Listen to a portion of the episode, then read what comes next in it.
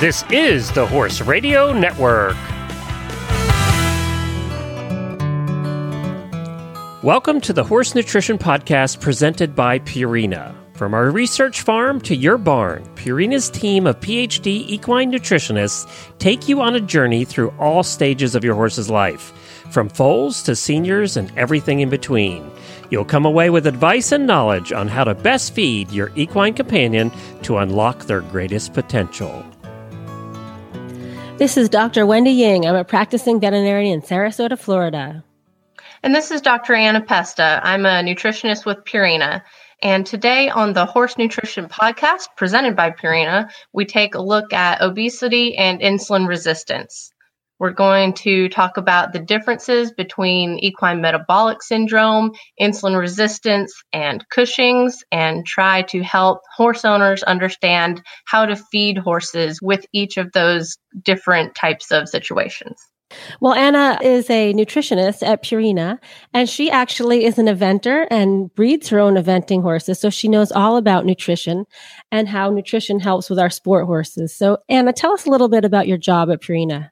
Well, it's my job to take the research and innovation and knowledge that we learn out at the farm in St. Louis and bring it out to the field to help horse owners. And then also to be out in the field supporting the sales staff and making farm calls out in the quote unquote real world and help kind of direct the R&D program to know what's going on out on the ground so we can stay on point with developing new feeds that are the most applicable. So, do you travel all around the country or you just have a local area? Yeah, I kind of cover the East Coast, at least north of Florida. So I travel kind of mid Atlantic, Northeast, and Great Lakes on the road, usually about three weeks a month. Mm-hmm. It's great to know that Purina has their PhD researchers coming out into the field and helping the local people to determine what their feed needs are and to listen to everyone's feedback. Yeah, I think a lot of people don't realize that when they do business with us, they have access to nutritionists, and I'm pretty much on call to answer calls, texts, emails from the field all the time. So Oh, you shouldn't say all the time. yeah. You're going to get emails at yeah. three in the morning with people obsessing over their needs. So now, what are we talking about today? What's our topic? As much as I would maybe enjoy creating feeding programs for the Olympic level athletes and performance horses all the time. I think most or a lot of what I run into in the field is overweight horses. Seems like everybody's got at least one. So they come along with a whole set of challenges. So I'm kind of going to talk about you know, metabolic syndrome, how we know when a horse is insulin resistant, and then how to feed them. And then mm-hmm. kind of a separate issue that a lot of people end up struggling with with their older senior horses is Cushing's disease. So, like, how does the average person know if their horse is fat or not? Some people are kind of, they think they're just chunky they're so cute and hungry and they look at you when you're in the feed room and they want to be fed all the time. Yeah. So I think a lot of people hopefully have seen a body condition scoring chart at some point in their lives, maybe on a barn wall or in the vet's office. Mm-hmm. There's a scale from one to nine that is a range of, I guess, horse fatness, one being emaciated skeleton and nine being the fattest horse you can imagine. Mm-hmm. And five is ideal and where we'd like to keep a lot of horses. That would be their ribs are covered enough for you to not see them, but if you run your hand across their rib cage, you could feel them easily. So, what percentage of the horses do you think that are like the average, like pasture potato? What range do they usually fall in? Yeah, I think I, I actually saw data on this a while back when maybe the USDA did a study. They said there were only 5% of the horse population was overweight. And now that's been updated and it's definitely in the 30s. So, oh, um, wow. A good proportion of our horse population is overweight or obese. Uh-huh. So, we're talking about a lot of the horses. So, what's the difference between overweight and obese?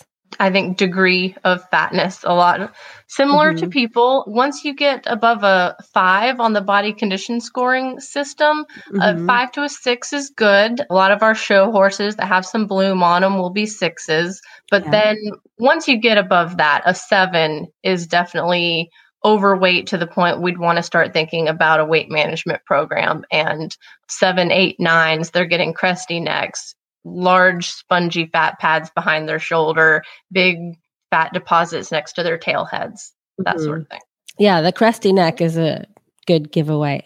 Yeah. And are there certain breeds of animals that are that tend to get breeds of horses that tend to get chubbier than others? There are, I mean, our ponies, our minis, and some horses are a little more predisposed. Some Morgans, some of your warm bloods, that sort of thing. Some of our Spanish horses also.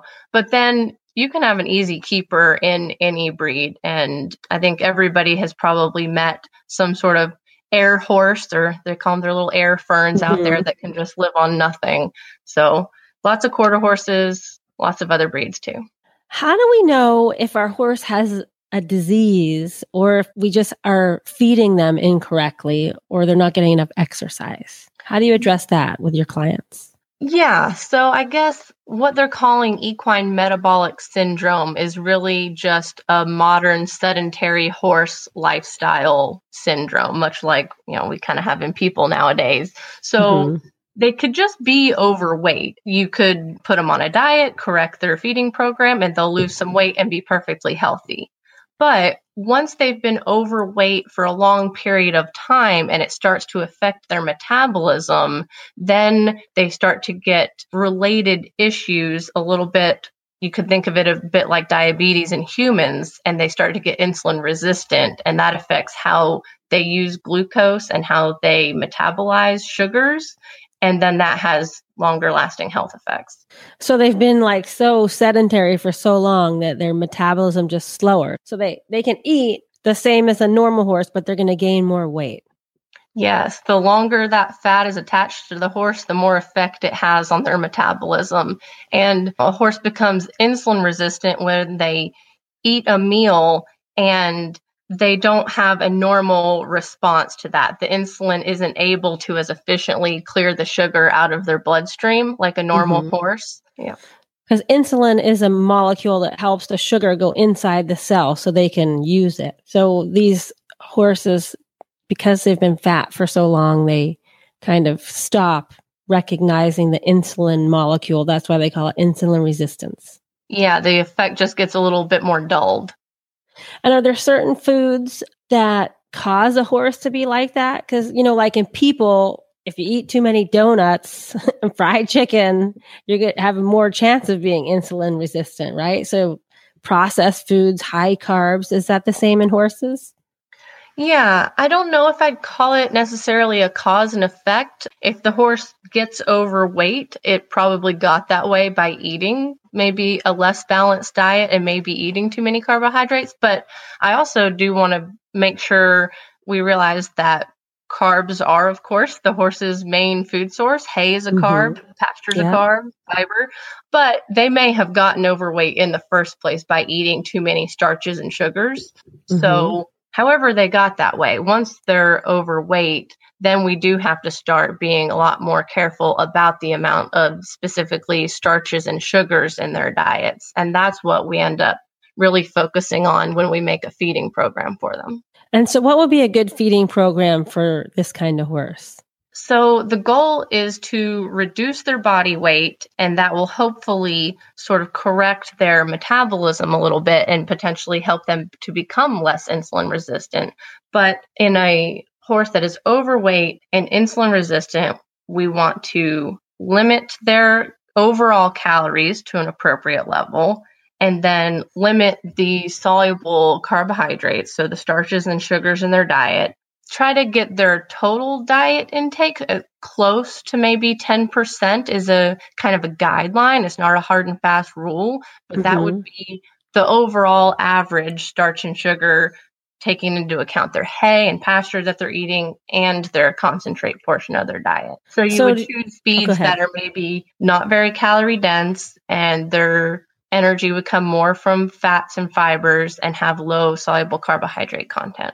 And so, how does the average Joe goes to the feed store, and what should they look for? Yeah, the easy thing to do is to look at tags, and horse owners either love to pore over tags or they don't really care about them. It seems to be right. the two different groups.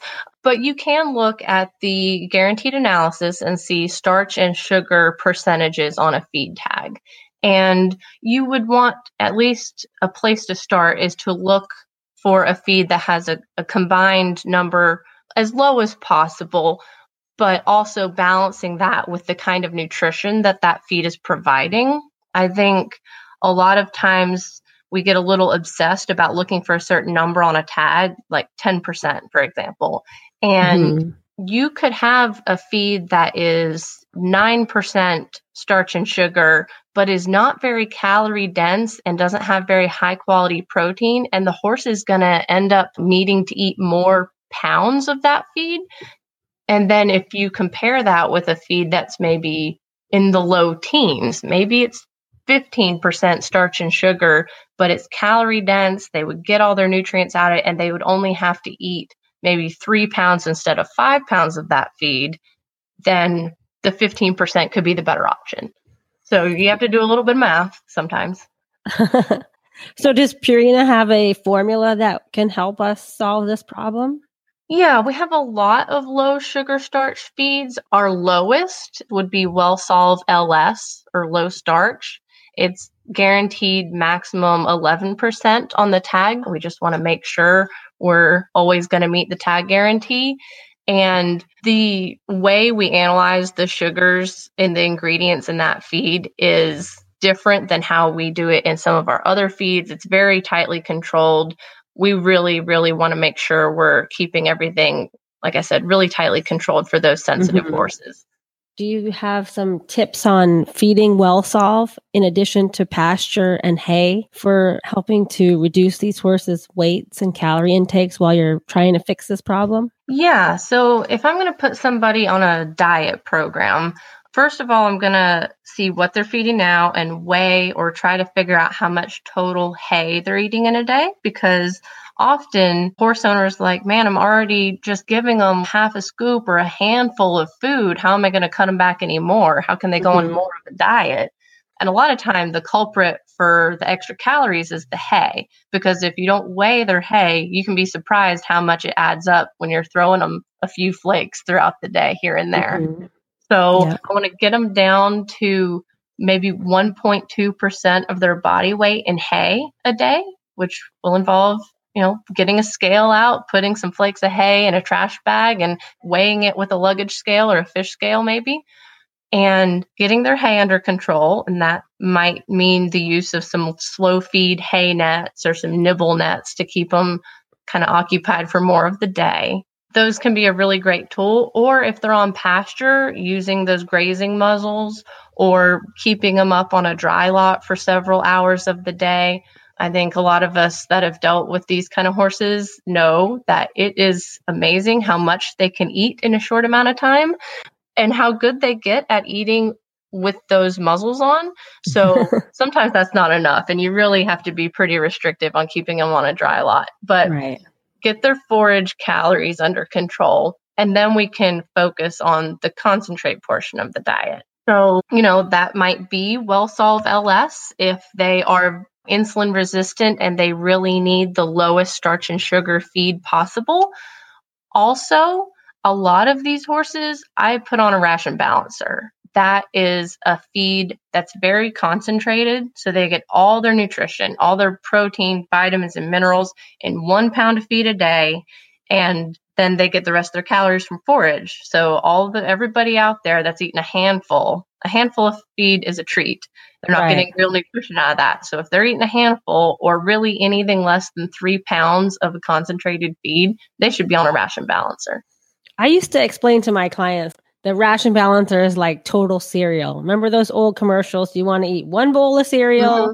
or do you want to eat 100 bowls of cereal? We do so, a display in feed stores just like that, actually. Yeah. Oh, you do? Oh, yeah. good. Yeah, because that's a and and people sometimes get nervous about the ration balancer because it's so high in protein, but that's a percentage, right? Mm-hmm. Yeah, I talk through that a lot. Ours is called Enrich, and if you look on the back of the bag, it'll say 32% protein, but that is not going to harm the horse. That's just like if they ate one pound of that versus three pounds of a 12% protein right. feed. Totally safe, but all the vitamins and minerals are more concentrated. So you're yeah, actually so they meeting the requirements. Probably more balanced diet if they eat one pound of that rather than three pounds, or even if they're only getting one handful of the 12%, because they should be eating more than that. Mm-hmm. Most concentrate horse feeds, your 12%, you know, sweet feeds or strategy or most of the rest of our feeds, they're meant to be fed at a minimum of three pounds a day to mm-hmm. meet their protein, vitamin, mineral requirements. So if you're less than that, move to a ration balancer. Okay, that's great advice. And what are we looking at long term? Is this like a lifestyle change that they're going to have to make forever? Or once they get the weight under control, can they go back to a more normal diet? It depends. I think some horses you can put on a diet, especially if their feeding program maybe wasn't correct in the first place. We can put them on a diet, they can lose some weight, and then we'll find a way to maintain them long term, which may mean just you know, hay and a ration balancer or a low calorie density feed like WellSolve LS, and mm-hmm. they can be maintained long term and they're not necessarily always in a acute crisis situation, mm-hmm. which kind of that leads you into a laminitis discussion, which is definitely kind of outside the scope of this talk today. but, that's um, a whole nother show. That's a whole nother thing. But also, I wanted to mention we do have a quote unquote diet food that if the WellSolve LS is the prescription diet food for the absolute lowest starch and sugar possible, the WellSolve WC, which is weight control, is a little bit like a rice cakes type of feed. If they want to be able to feed a full scoop of feed. If you have a horse that's going to beat down his stall or be angry because all his other friends are eating and he only gets a pound of ration balancer and you want to be able to feed him more feed, mm-hmm. we have weight control, which is a puffed up kind of extruded feed that's, uh-huh. like I said, a little bit rice cakey, low calorie density, but still really good nutrition. Oh, that's a great idea. So that's another option for diet foods. That, that could be a long term solution.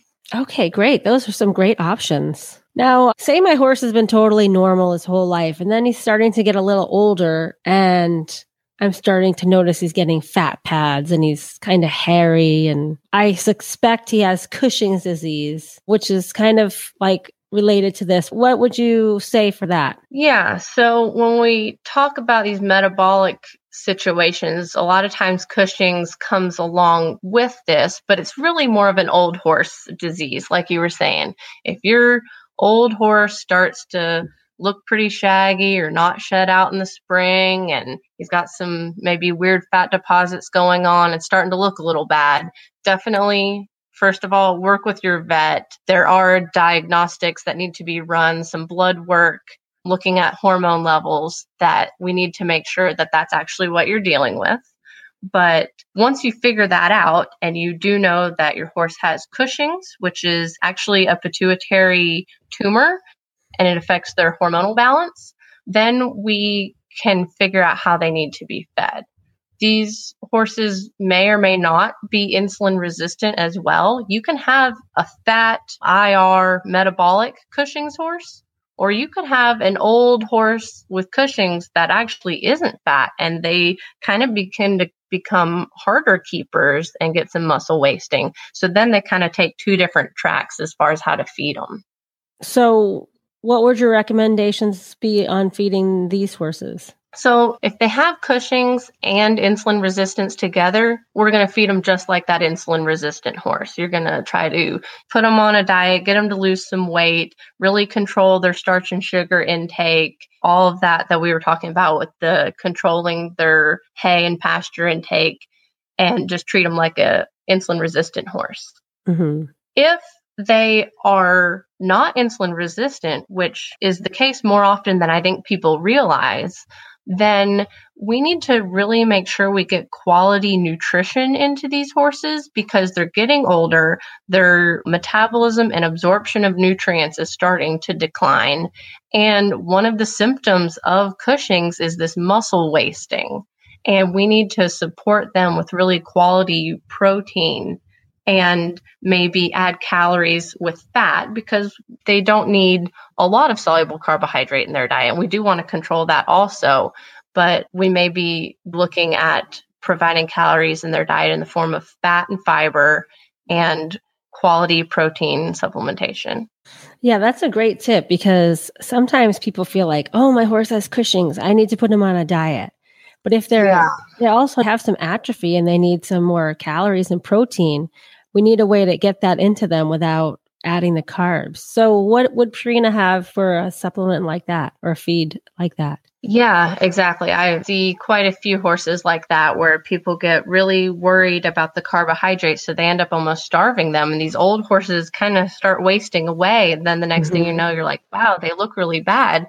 So if they are old and their teeth are starting to go and they can't chew hay or pasture very well anymore, Equine Senior is the perfect choice for them. They're going to get lots of good digestible fiber, quality protein, and that will support them really well. If they're still eating hay well and their teeth are okay, then I'm going to go with a nutrient and calorie dense high quality feed, which may be a bit more of a performance feed like Ultium or Equine Senior Active, something like that, a higher fat content. Yeah, so there's lots of options, but there's yeah. lots of different situations that we can have. So it's important to work with your veterinarian and some professionals like you guys at Purina to help determine what we need to feed before we just go willy nilly, just guessing, right? Definitely. Just because your horse is fat or old or something, and you go to the feed store and see a bag of feed that says light or low starch or senior on it, doesn't necessarily mean that that's exactly what they need. I guess people can probably gather from this conversation that there's a lot of different kind of tracks they could go down, and it's not just one size fits all. And where can people find out more information about this? Definitely work with your vets as far as the medical part of it. And I know a lot of vets are pretty comfortable with the nutrition recommendations for these kind of horses, but some of them may not be.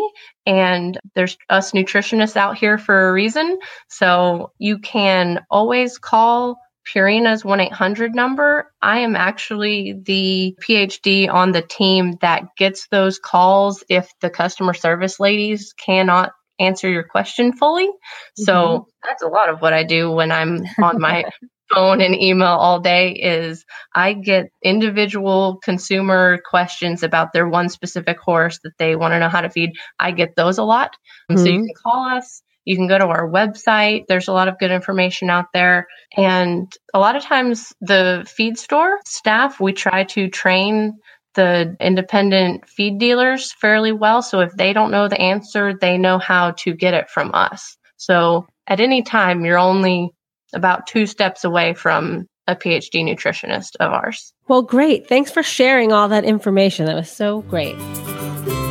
And now let's hear about one of the lucky horses that help us develop new products at the Purina Animal Nutrition Center. Today's horse highlight is Beanie. She's a dark brown quarter horse that's 18 years old. She got the name Beanie because we called her the little cocoa bean when she was a baby. She looked like a little brown plug. She's worked on our treadmill and done exercise physiology work for us. And she also helped us develop our weight control product. And you can see a picture of Beanie in the show notes for today's episode. To learn more about the products discussed in this episode and all the products offered by Purina, visit purinamills.com. We also have direct links to the products and a picture of our highlight horse in this episode show notes. The Horse Nutrition Podcast is available on most podcast players. Just search for the Horse Nutrition Podcast by Purina. It is also available with the other horse podcasts at horseradionetwork.com or on the Horse Radio Network phone app. Just search for Horse Radio Network on your iOS or Android device. Until the next Horse Nutrition Podcast by Purina, enjoy the precious time you have with all your equine friends.